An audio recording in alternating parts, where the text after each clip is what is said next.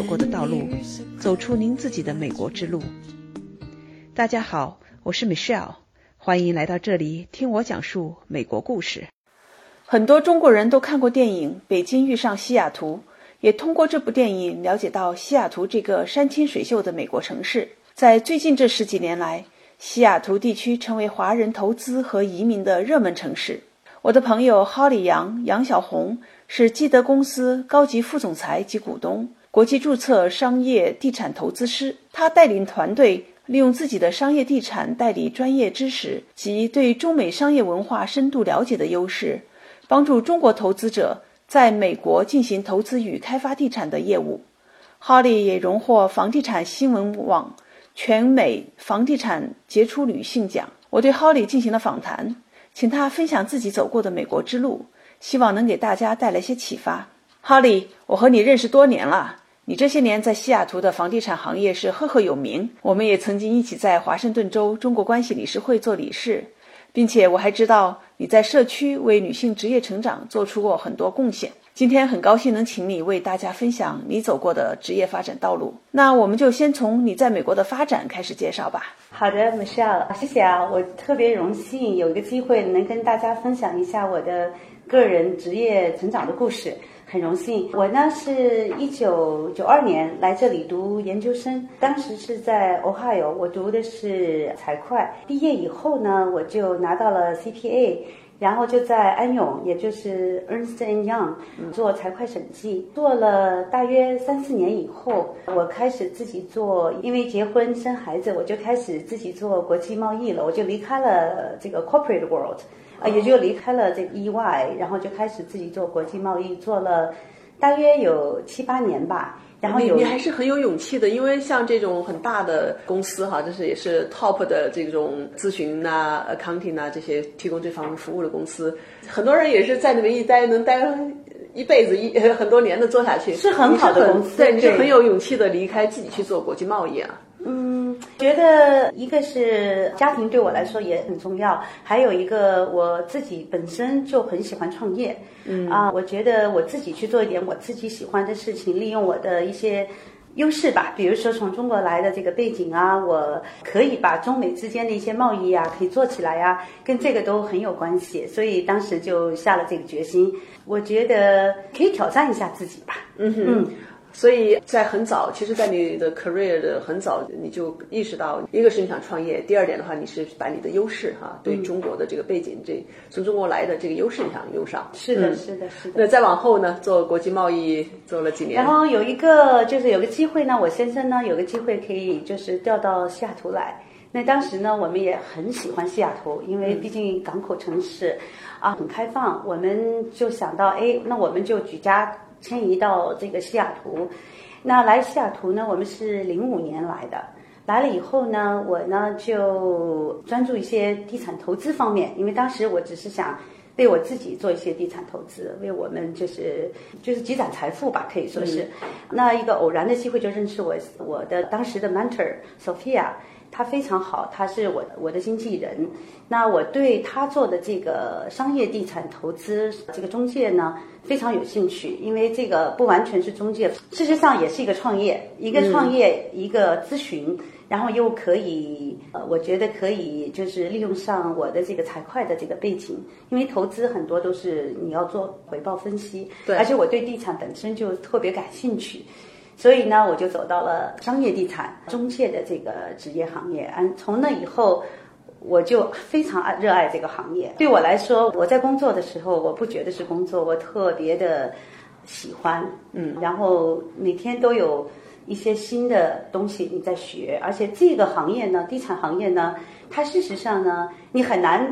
自己一个人去创业，事实上是一个团队的活动，而且是多方合作的一个一个行为。说实在的，所以二零一三年呢，我就参加了，就是来了 Keller Matthews，那刚好那个机遇也特别好，因为在这里呢，我创立了一个对华服务的平台。嗯，那这个是我们在整个西海岸唯一的一个对华服务的。平台就是因为从中国来的，甚至在这里已经有所投资的这个中国投资商呢，中国人对地产是情有独钟的，对对。但是呢，在这方面的能够提供到专业的服务的，事实上人才是有限的。那我觉得自己挺幸运的，就是选对了这一行，然后再加上公司公司的老总对我是非常就是支持，而且是很看好我们中国投资的这一块市场，所以就开辟了这个市场。那这样一下时间很快，已经六年了。对，一三年到现在，现在一九年，对，已经六年。而且中国也因为这二十多年吧，这个发展很快。而且中国的很多的投资是想到海外来，那美国，尤其我们西雅图这么美丽的地方，自然而然的就成为其中的一个非常热门的一个地方。我记得是好像是二零一二年，当时是习主席到西雅图来到美国的第一站，从此之后，我们西雅图基本上在咱们中国人的眼里是，或者说在。国内的中国人的这个心目中，至少这个地位是在那儿，大家都知道这个地方了。没错，没错，我们就说西雅图就是上了地图，它这个意思就是我英文的意思。事实上，西雅图呢，在整个地产投资的这个就是排行榜里面，一直是列于全世界的前四名。那最近一段时间尤其就是火热，这几年，嗯，那说到你的这个转换哈，你这个过程中，其实你的事业做了几次转换，从原来的 CPA 对吧，这个注册会计师在大公司里，到后来自己去做国际贸易，然后呢，又全新的又从头开始去做地产。那么做地产的过程中。那你也是从可能是那种个人的那居民地产，然后转到商业地产，没有经过这个转变？没有，我就直接选择了商业地产投资，因为这个是我感兴趣的，我对投资最最感兴趣。啊，住宅呢倒还是其次，没有没呃，我当时就是比较幸运，因为我自己做投资嘛，所以我对我选择了做商业地产中介，不是那个住宅。哦，这是这两个领域是一个很大的区别，对。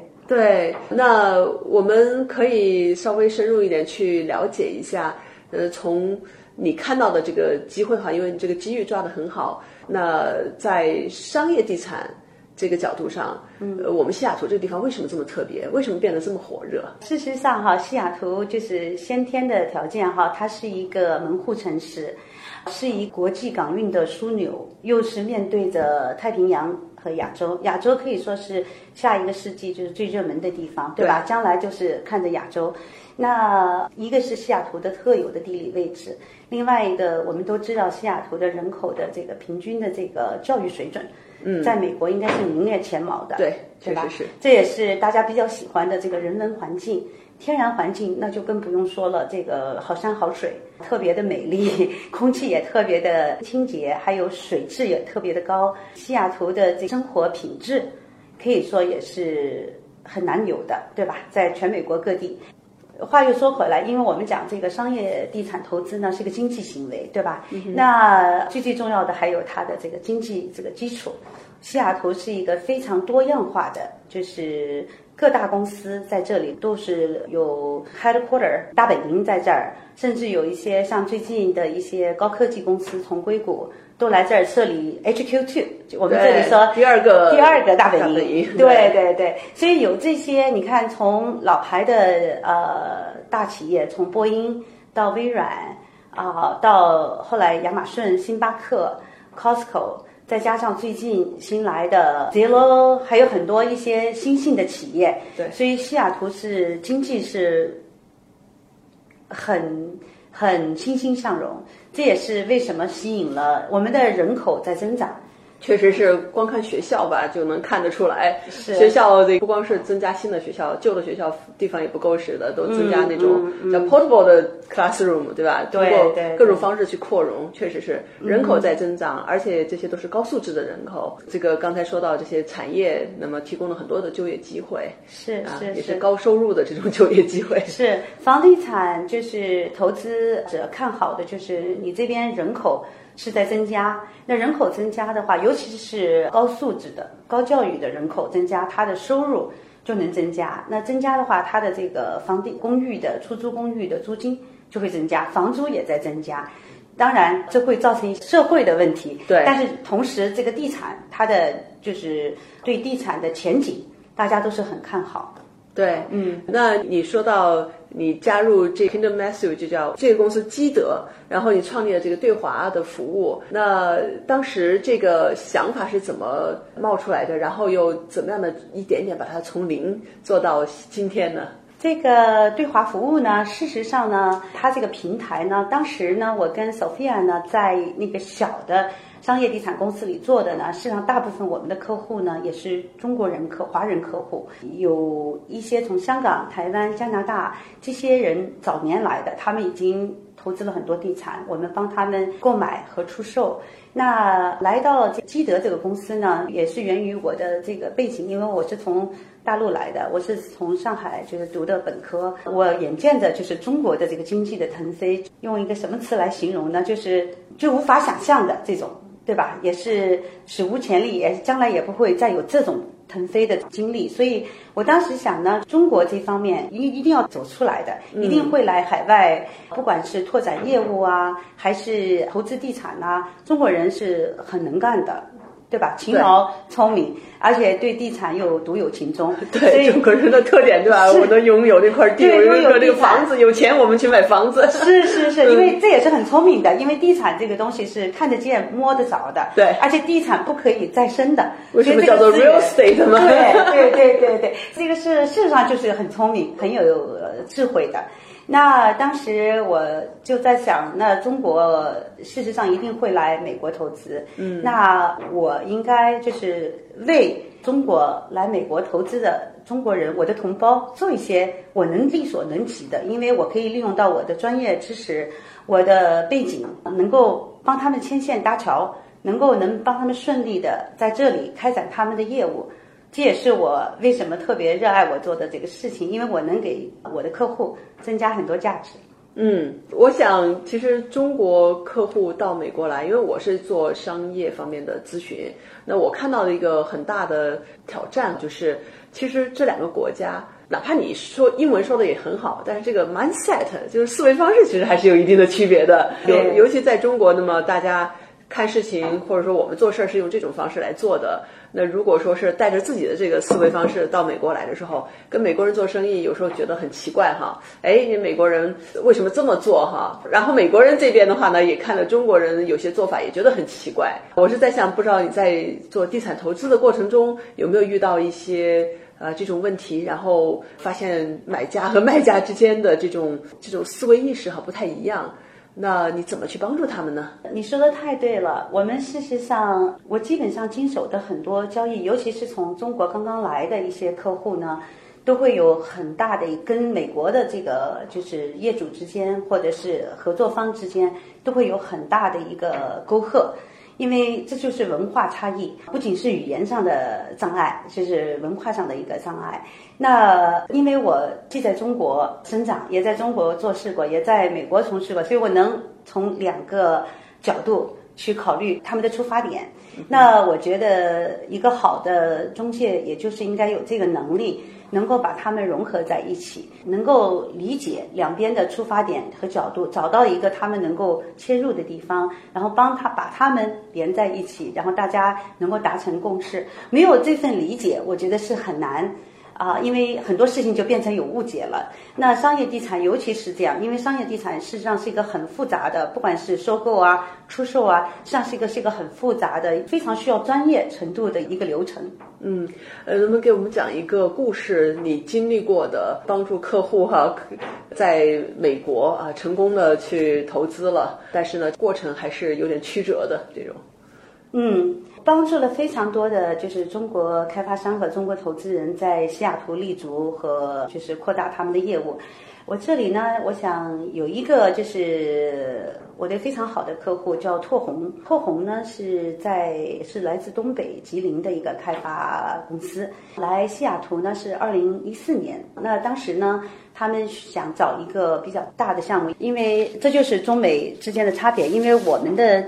地呢，尤其是西雅图，因为我们这边的地理位置，还有就是有山有水，所以就地是很有限的。对，所以在这里的开发的这个体量跟中国的开发体量是不能比的，可能同样的一个项目在这里，如果有一个十几万平尺，已经是算一个很大的项目了。报纸会不断的报道，到了中国那就是芝麻点的项目了。嗯，对，根本就上不了报的。那在这种情况下，他们对西雅图不是很了解。那当时我们就花很多时间，因为需要引导他们，他们是想来带着雄心壮志要做大项目，需要找大项目。可是我要找一个两千个一亩的地，我们哪里能找到这样的地呢？西雅图没有这样的地了。那要到很偏远的地方，那算账也赚不到钱。那因为你这个市场要跟着这个地理位置嘛，房地产跟着地理位置来。所以呢，这个中间的磨合过程呢，事实上。有那么几个月的时间，因为我们最擅长的就是，因为我们扎根在西雅图，所以我对西雅图的这个地产行情是非常了解的。你要有了这个知识，你才能够告诉客户，哎，你想要的这个东西，它就根本就不存在在西雅图，对吧？那西雅图有什么东西？我可以给你看，那为什么是这个价钱？它的前景是如何？所以有一个很长的这样一个过程。然后在谈判过程当中呢，谈判呢真的是一个很大的技巧。那谈判过程当中又出现很多种各种各样的状况，比如说卖家有个什么改变，买家这边有个什么改变。因为中美之间的谈判呢，啊，中国你说的一点不错，就是美国人的做事方式呢，一切都在书面上。对，中国人很喜欢说，你去问问这个。价钱能怎么谈？问是就是口头上的这种问法呢，在美国。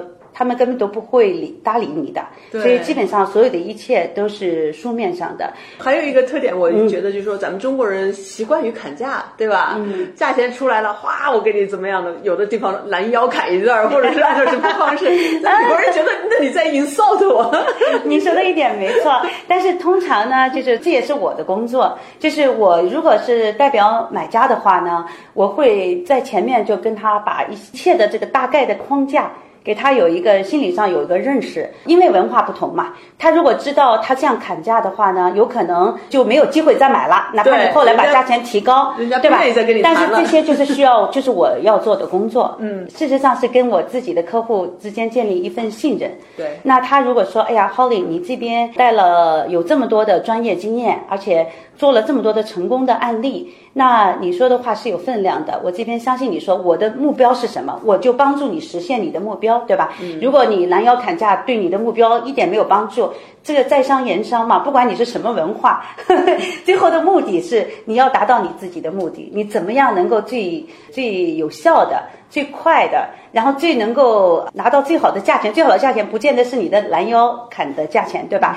那就是我的专业工作了。所以你刚才说的这个 case 里面，然后你是怎么样的去最后把它这个撮合成功的呢？是这个事实上是经过多方努力了。我的客户呢也确实花了很多时间来了解市场，好处是他们也确实对我们这个团队的信任。嗯，然后呢，他们自己呢也确实很想在这里找到一块。特别适合他们的就是第一个项目，就是一要一炮打红嘛。嗯，那在这方面呢，最后经过大概将近十个月到一年的努力，因为我们要把几块地拼在一起，最后拿到了一块 Bellevue 的这个不可多得的黄金宝地。那这个项目呢，现在他们已经一期已经做完了。那二期呢，会是在应该是在今年秋天的时候会破土动工。我们就是通过这个项目以后，大家已经非常信任。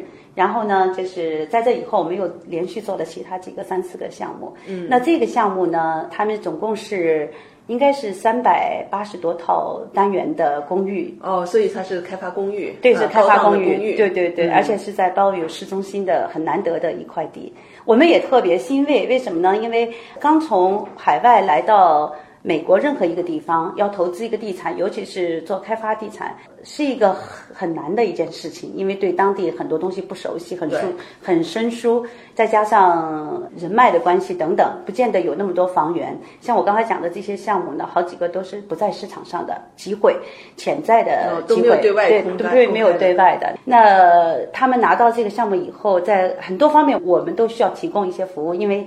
他们需要一些，比如说设计师啊，需要别的开发商一起合作啊，需要各方面的这些呢，都是我们的一些附属的一些服务。啊，所以不光是把那一宗买卖做完，对吧？后面有很多的附加值的服务，没错，帮他把这个事儿给干成了。没错，没错。最后他们能够就是破土动工，顺利封顶，现在又能顺利出售。我们真的觉得特别欣慰。哇，很好，祝贺祝贺！啊，谢谢谢谢。嗯，那能不能再给几个其他的例子？你做过什么类型的呃这种商业地产的项目？听众大概有个了解。对对，好的。我想说一下哈，因为在中国呢，商业地产呢和美国的这个商业地产的定义呢不太相同。在美国呢，商业地产呢是包括一切可以投资的地产，除了那个单栋就是别墅以外，可以包括就是可租型公寓。可租型公寓呢，对中国听众来说很可能是一个比较陌生的概念。但是我听说深圳在开始做可租型公寓，因为在中国公寓都是可售型的。对吧？就是有独立产权的，在美国呢，就是应该有百分之四十到百分之六十的人，事实上不是自己拥有自己的住宅的，是出租房子的。那所以这个出租房子就变成了一个，事实上是一个投资的机会。嗯，所以是整栋的投资。所以我刚才讲到商业地产的区别，就是我们这边商业地产不是说就是冷冰冰的这个大办公楼，或者是冷冰冰的工厂才叫商业地产。商业地产就是投资地产。投资地产包括就是可租型公寓，包括酒店，包括写字楼，包括厂房，商业圈吧。对，我就想起来，对我帮一个客户呢，就是中国人哈，是跟我这种背景很相似的，来这里移民有那么二十几年的。那我帮他出售了一个他的这个 shopping center。当时这个例子呢，就是说呢，就是卖的很快。而且，因为我们通常做事呢，就是专业程度，你一切都是有这个权威的数据嘛。你把这个定价定准了，当时我们就是呃挂牌以后两个月就把它出售了，而且是百分之百的要价出售的，没有被砍下来，没有被砍下来价。对对对对对。像你刚才说这个例子，那么这个人他是在美国的，在西雅图这这个地区，但是他也会找到你们。是的，是的，是的。下一期。我请 Holly 讲讲中国投资人到美国来购买商业地产应该有哪些需要注意的地方，整个投资过程需要经过哪些步骤，专业的商业地产中介能够提供什么样的服务？期待与您下期再见。